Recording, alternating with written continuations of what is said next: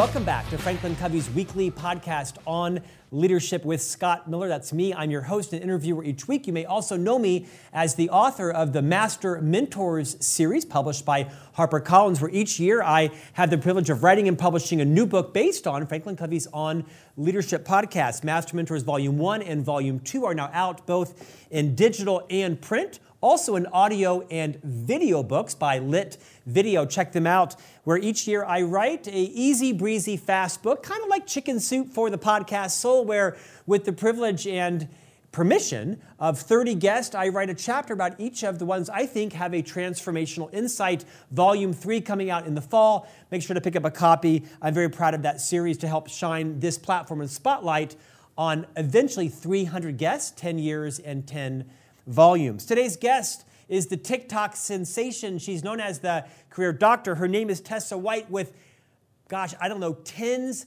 of millions of views and followers across every possible social platform. Her name is Tessa White, and her new book is The Unspoken Truths for Career Success Navigating Pay, Promotions, and Power at Work. Tessa White, welcome to On Leadership. Thank you, Scott. So happy to be here. I just love the fact that you have mastered social media. I mean, you have so many views of great tips and techniques on how to take control of your career. Talk a bit about how your social media presence exploded because you and I are of similar age. We weren't raised with social media. You've done an amazing job to learn how to connect with people who are interested in building their careers. Talk a little bit about your migration as sort of the queen of TikTok. That is the funniest statement I've ever heard. The queen of TikTok. First of all, I am a person who can't log into social media typically. So that's, I'm the most unlikely influencer that ever lived. It really is my daughter that did this for me. She said, Mom, your videos are really good. Let's put some on TikTok. I said, I, I can't even navigate the thing. So she put my first videos on TikTok. She loaded three of them. And three days later, my son called from California and he said, Mom, I don't think this is possible, but my girlfriend said she saw you on her For You feed. So I went in, I checked. I had 10,000 followers in three days, and I've averaged about a thousand new followers a day since then.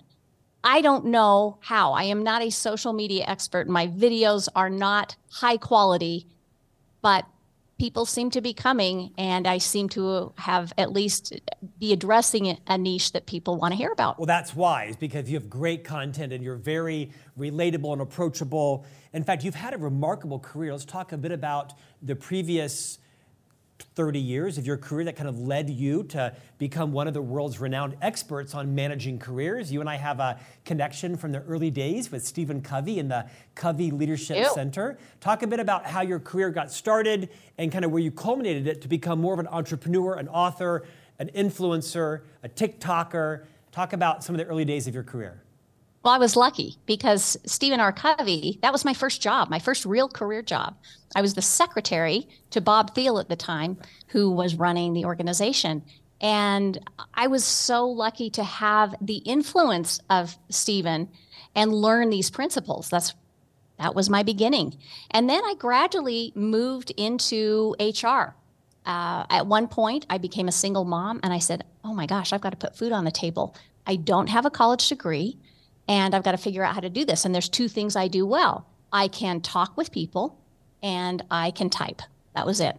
So I ended up in benefits in HR and then moved my way through different HR roles until I found myself, if you fast forward, sounds so easy when you fast forward. I was in a Fortune 50 company, United Health Group, running HR for one of their divisions. And uh, then made my way to several other companies, the last of which was Vivint Solar, and that was a crazy experience. It was basically 4,000 bros, you know, with flat brimmed hats and about 10 adults in the room.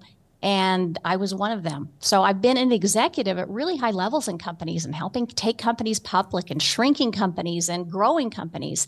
And one day I just woke up and thought, I'm not getting any younger. I really have a desire to help people figure this out because I see it from a different perspective. When you see careers rise and fall, and you get to hear the conversations behind closed doors, it really changes how you think about how people get ahead. Tessa, you're known to millions as the job doctor. You column, you write, you blog, you video. You now have a new book out called The Unspoken Truths for Career Success. It's really a great manual on how to manage your career at different phases in organizations. Before I talk about some of the concepts in the book, what has changed post pandemic with careers? Before you answer that, I was just this morning at a large company headquarters with the CEO, founder, owner of a big company that employs about 1,400 people here in Utah. And they have, uh, I don't know, a couple hundred thousand square feet of office space in this brand new office building, state of the art, everything. And I looked around and there were hundreds and hundreds of workstations and hundreds and hundreds of flat screen monitors and computers. And I kind of said, Well, where is everybody? Kind of joking. I said, like I said, it looks like you've overbought here. And he said, No. He said, We have about 1,200 employees, 800 here in the state. And he said, there's about um, 40 that come to the office, but he said then that's changing quite quickly. You could tell what he meant is the pendulum mm-hmm. is swinging and people are going to need to come back into the office for a variety of reasons. We hear a lot about how the pendulum swung really far to one end during the pandemic, sort of, you know, workers took control, employees took control of more than just their careers, culture, benefits, flexibility. And we see it kind of swinging back now. What do mm-hmm. you think are some of the uh, prognostications you would make about what's going to happen in organizations and careers now that we're truly post pandemic? A few things. First of all, one of my most viral videos, all I said was, they're not coming back. That's all I said. And it had millions and millions of views because everybody knew what I meant. The pandemic accelerated what was already happening. And let me try and explain this as concisely as possible we have boomers and Xers aging out. You have millennials and Gen Z coming in, and they think very, very differently. Uh, first of all, it's more short term thinking. Secondly, it's much more balanced. This is a generation who says, I'm not going to die trying like my generation. We would die trying. This is the bye bye generation. And they would just as soon leave a company as tell them what's wrong and they would move around until they found something that feels good for them. They just feel like they have more choices. And you pair that with the burnout that occurred over this change fatigue that happened during the pandemic. If you study burnout at all, the, the world's expert says it's really a lack of control problem when you boil it down. People are not feeling they're in control. And so you see a shift of power where this new generation that's now in the workforce and taking over says, I want a greater balance of power between me and my employer. Whereas my generation, you just, it was top down. You come in, you like the company, join us. If you don't like it, leave. We don't care. But not today. Today, they want a balance of power. And I teach people in the book how do you create a better balance of power? How do you create a partnership? It's so timely you said that. I was talking with my brother in law just prior to this interview, literally out in the hall talking to him, and his wife has just left a 20 year career with a financial institution in California. And she's only in her late 30s. She started like out of high school. 20 years she quit because this bank forced her back to the office. Mm-hmm. And she left a 20 year career with one bank and went to another, made more money. I don't know how long she'll stay there, but it's so instructive of exactly what you're saying. You're really saying there's been a huge value shift in this massive demographic in the workforce, and they're not coming back. That's right. They aren't. And in fact, I've said this for many years, but it's really true now.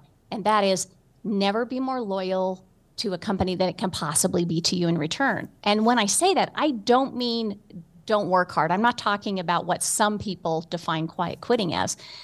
I'm saying you've got to define the boundaries for yourself. And work life balance does matter. And if you're counting on your company to give it to you, it won't happen because a company will always inherently take as much as you're willing to give. And so this new generation is very attuned to this. And, and it's really shifting us to a period of more humane leadership. And it's going to require a lot of changes from companies and quite frankly people in order for everybody to get along because as you said that pendulum is swinging back and forth and back and forth right now tessa in the book you talk a lot about different lies lies about promotability lies about pay power leverage corner office loyalty and mm-hmm. one in mm-hmm. particular you talk about the relationship with your manager and your leader i want to set up a story here and have you riff on it for as long as you'd like Uh, I retired from Franklin Covey as an executive officer about three years ago. I was here mm-hmm. for 25 years, and I'm still an ambassador to the firm doing a variety of contracting type things, including this podcast. I retired as the chief marketing officer and as an EVP. And as a result of being in that position, dozens of people would come to my office from different parts of the organization and say to me the following I saw an internal job posting. I'm thinking of applying for it. What do you think? And the first question I asked everybody, now again, these were associates in the company, more junior than me. They did not report to me, nor were they in my division. They would walk across the campus and say, I'm thinking of applying for this job. What do you think? And I would always say first, Well, tell me, how would your current leader view your performance? Tell me, what would John think about it? Oh my gosh, he'd mm-hmm. be my biggest champion. I think he would say that I'm crushing it, I'm super valuable. I think he would give me a super review. And then I would surreptitiously go find John in the lunchroom three days later and not tell him why, but say, hey, how you doing, whatever. Hey, tell me about Tim. Like, how's he on your team? And they would always say the same thing. Oh, goodness. I mean, oh my gosh, total gossip. Has hit four of the last 12 quarters. Really so hard to manage. I mean, he's got some strengths, but quite frankly, he's pretty close to being on a performance appraisal. I mean, time after time after time after mm-hmm. time, the dissonance between how people yes. thought their leaders saw them and how mm-hmm. their leaders saw them was such a chasm. Talk about how important it is to have real conversations and to be really aware of your performance with your boss and not just fall into the trap of the once a year performance appraisal where they're force ranking you and they're required to have courageous conversations that may not be their natural style one of the biggest truths of the workforce is that we love to think the problem is with everyone else, especially our managers. When we are contributing to one of the biggest problems that happens at work, which is I call it a halfway conversation. Because we don't talk honest honestly with each other, and I can sit in a company and just watch this happen. I can come up with 20 examples in one hour. Then we don't really know where we stand. And I tell a story in the book. Um, I was in the room when the CEO was fired I mean, what an experience. I came in, we were meeting uh, the head of the board, and I thought we were working on stock options, and I'll be darned if they didn't fire the CEO of the company. What was so interesting about that is I wasn't surprised by it necessarily. I mean, all of us know each other's shortcomings and, and weaknesses, but I, I think the CEO was surprised. But what surprised me even more is what happened is they, they wheeled me into the new CEO.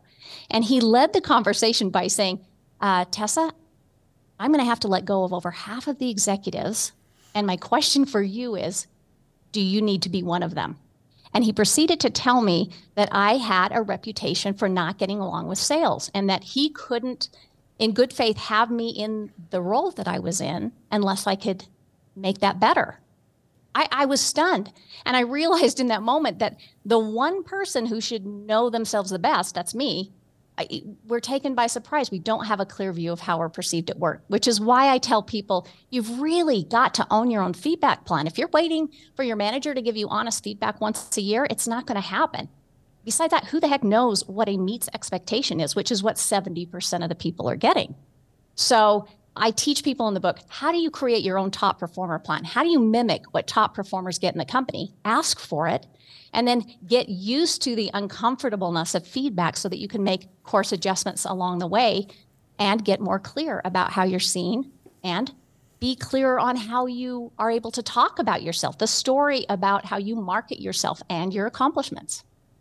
I also think there's a, a, a expectation that because you're a leader, then you must know how to give great feedback and have high courage conversations and coach in the moment, and that's not always the case. A lot of people get promoted because they're the best individual contributor, not because they're the best leader of people. And so I Absolutely. also think you should be a little more forgiving of your leader, and when you have to, take control of that relationship. Would you agree with that? Absolutely. I mean, we're all bad at conversations that are difficult, managers included. And, you know, the one thing I know for sure as an HR person is that a manager usually will come to me and say, I need to let somebody go. And I'll say, do they know it's coming? And the manager will typically say, oh, of course they do. And what I find when I oh, really peel it back is they don't know it's coming. We're just not good as human beings at sharing honest feedback. So managers need to get better at it. And what I tell them is if you start to give feedback more regularly, both good, thank yous, you're doing this well, and then that gives you the license to, to put in some harder feedback. It feels more like coaching as opposed to feeling like something punitive. But we shy away from it. Managers shy away from it. And they don't typically receive any training on it. And so there we are again, halfway conversations where people aren't on the same page. Tessa, set aside variables such as education, technical competence, and kind of hard to replicate skills. Mm-hmm. Set those aside. What do the most successful careers have in common? You have coached countless thousands of people at early, mid, and executive stage careers. What do the best careers have in common? Well, I would say that the number one thing is a person actually has a career strategy and they learn to speak up. There's a direct correlation between speaking up at work and work satisfaction. And yet we we think that if we don't speak up, it's going to help us more. So that's number one. The other thing is, I, I just, I love data so much. And I couldn't figure out why we were always hiring people and then people wouldn't work out. Are we that bad at assessing talent?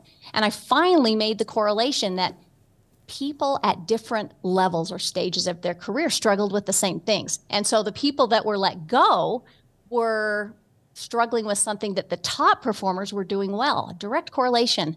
So there's there's really something for each stage of one's career.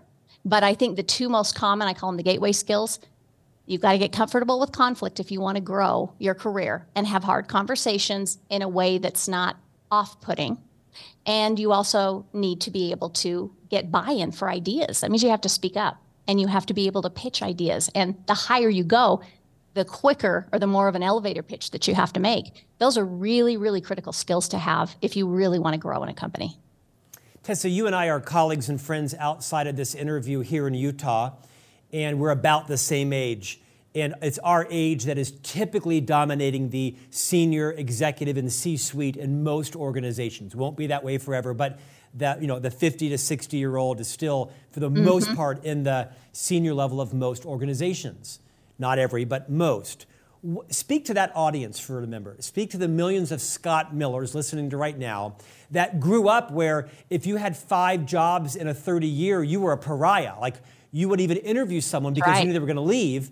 And mm-hmm. now it's sort of like, what's wrong with you? You've only had five jobs in 30 years. Now it's quite common to have seven jobs in four years.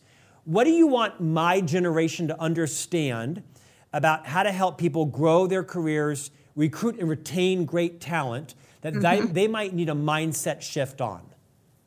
Oh, let's see. How do I condense this down? I would say the first thing you need to understand, let me just give some context. You have to understand that our generation was more about long long term thinking. So think about a 401k or you think about growing a career Pen, and putting a pension, time. right? A pension. Right. And, yeah. Right. We, we, you have to put in the time to get the title. That's okay. We're, we were working towards uh, long term things like buying a house. But today's generation, Gen Z in particular, they're lucky to have $200 in their pocket. House, uh, having a house is out of the question for most of them. And so it's really short term. And they want to think in short term, not just in terms of, I want to get paid and I want to have raises more frequently but everything needs to come more frequently. And it's, it's, it's this what's in it for me today. So as a leader that's older you need to understand that there's three things you got to do. Number one on the first day that you hire somebody you have to start setting out a career path for them. You have to start saying this is where your career can go because this generation doesn't believe in loyalty. And if you want to bend the curve on loyalty you better paint a picture of what is possible starting day one and start to invest in their training day one. The other thing is you've got to shorten the cycle between when they get rewards. So if you're waiting for yearly appraisals, that's half their life cycle of their job. That isn't going to work. You can take the same cost envelope and you can spread it out and you can create more uh, pay that's based on performance, and that will work a lot better. And the last thing that you need to do is you've got to help folks feel like owners. The deepest need of every employee, and this includes my generation, is to feel like you're making a difference. But it's on steroids with millennials and Gen Z. So if you're not good at talking to your people about what they do well and solving that jigsaw puzzle with your team to say, are we really fully utilizing what you have to offer? Then you're going to lose the game. because uh, I can go in and visit about anybody in a company and I'll ask them, How do you feel about it? And they'll say, I, I just am not being fully utilized. There's so much I have to offer that the company isn't tapping into. So you better be talking to your people a lot because if you can make people feel like they're needed and wanted, they'll go through a brick wall for you, regardless of their age. I was in China uh, just prior to the pandemic giving a keynote for a large multinational company. You would know the name if I mentioned it. And I was uh, in a pre consult at breakfast prior to my keynote to the top like 70 leaders of this company, mostly Americans and Europeans. They were having their corporate meeting in China because they had a large, manuf- large manufacturing base there. And at breakfast with the president of this multi billion dollar division, I'd say she was about my age her gender is immaterial. We were having this conversation, and she was sort of hammering the key goal being the stock price, the stock price, the stock price. And I remember challenging her, not to her pleasure, basically saying, you know, I don't think most of your new recruits, college graduates, give a flying flip about your company's stock price. Right. I, I don't. You got to have some other value proposition because they, they might get some stock in their 401k. If they're wise, they probably wouldn't because we learned that from Enron. But would you say also to leaders they need to get really tapped into what are the needs and demands of the younger generation, or they're going to lose, or they're going to leave? Oh, yes. They're already losing in many cases beginning day one. They're, here's what I would do if I were a CEO of a company I would look at my value proposition for all generations because you have to speak to what the needs are for all of them. It's a little more complicated. Unfortunately, most companies are so steeped in an old way that their benefits speak to 401ks, right? Short term, long term disability, which Gen Z could give a flip about.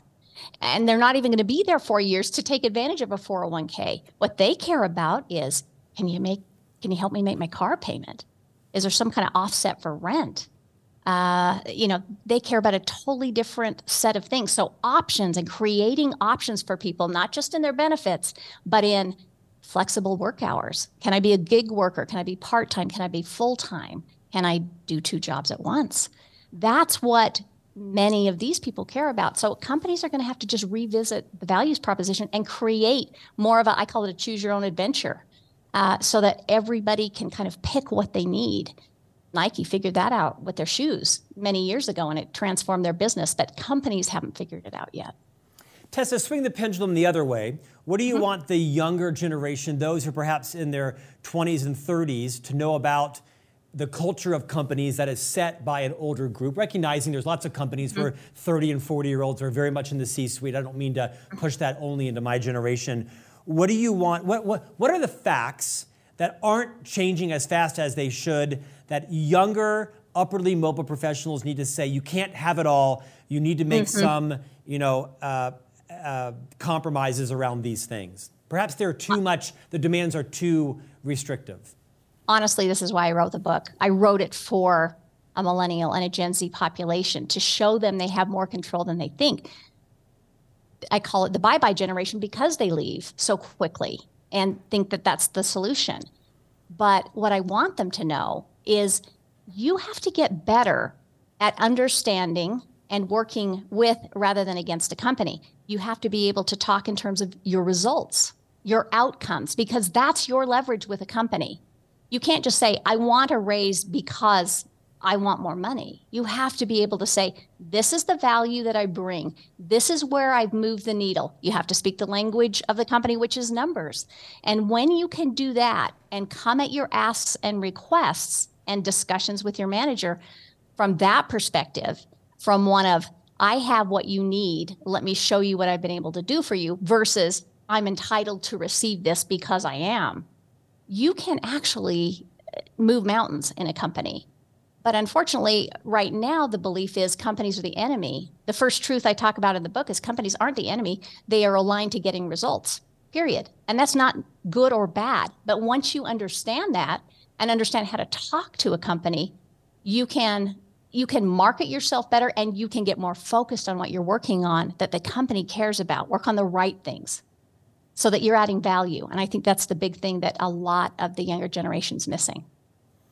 Tessa, you're not a prognosticator, but are you seeing any significant shifts in careers, longevity, the way people are working. I mean, you mentioned they're not coming back. Mm-hmm. What do you want everyone to know about kind of where the puck is going? Are there some principles that aren't changing? And are there some maybe principles that, in fact, are changing in both sides, meaning those mm-hmm. trying to manage their careers and those leading companies that are enlightened leaders? They know they have to make some mm-hmm. changes. What would you say to that question, that broad question? What isn't changing that I, I'm trying to educate people on is that companies still need to be profitable. So, as much as everybody wants a raise, companies still have to be able to be profitable or they don't exist. That is the sole reason that they are in business. And so it's it can be difficult for them to figure out what that looks like in an environment where everybody wants more. I think what we're going to see is that one of the big currencies a company has is flexibility because flexibility speaks to this generation. I want flexibility in when I work, how I work. And so I think that you're going to see flexibility be a huge lever for forever.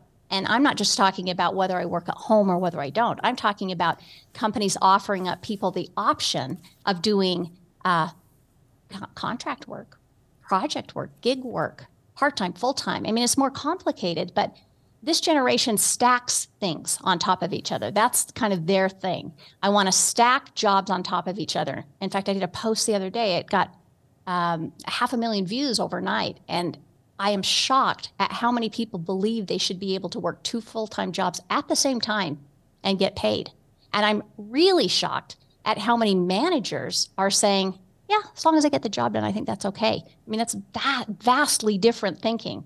So I do think if I prognosticate, companies are going to have to get very clear about what performance looks like and productivity looks like and I think they're going to ha- have to offer lots of options. But I also think people cannot have their cake and eat it too. There's got to be a balance in there somewhere. And uh, the people that adopt a little bit of this, I'm going to I'm going to hustle to get ahead, are the ones that are going to get ahead, and uh, more so than ever before. Tessa, your book is titled "The Unspoken Truths for Career Success." What are some of the unspoken truths that we don't speak about, but we need to be reminded of? Mm, well, let me see if I can pull a couple of my favorites out.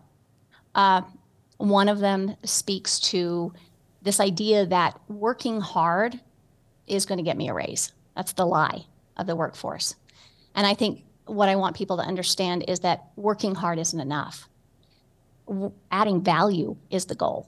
And so, uh, not just focusing on your job description, which was written in a dark room, probably by an HR person before they went home and posted the job, that's not the focus. The job is seeing and solving problems within your view. And I think that that's a really important truth to understand. You have to do, you have to solve the problems the company cares about the most. And that's that's quite literally how you get noticed at work and how you get a promotion. So that's the truth that I think is really important. Um, the other one is about power, this idea of power. And a lot of people think that you have to have the right title, the right budget, the corner office to have power in a company. And it's not true. You gain influence and power by having knowledge. And you can do this at any level. And I tell some stories about people that, cubicle guy, for example, in the book. And this was just a guy, an ordinary guy, and how every single ordinary person in a company can start paying attention to what's going on in the industry, start listening to quarterly reports, understand what's going on in the company, where the gaps are, where the trends are, and you can make a difference in a company at any level. I think those are two really important truths of the workforce. Tessa, I usually would have asked this question in the beginning, so I'm going to invite those who are still listening and watching to hang in there for two more minutes. You share a very tender story in the opening of your book about why you wrote this book, and it includes something that happened in your family with your daughter and mm-hmm. things that are happening in your life. Would you kind of recap that story to maybe give voice to the millions of people who will read your book and those who will buy the book for their children or their nephews or nieces or cousins? Because mm-hmm. you really give voice to, a, I think, a common challenge that I think everyone is dealing with. Yes. Um, I start the book with a story of our daughter was really struggling, and we knew that suicide was a possibility. Uh, very difficult. And I'm an executive in a very fast moving company. I had to walk into my CEO's office and say, I, am going to have to, I'm going to have to leave. I'm going to have to take a leave of absence.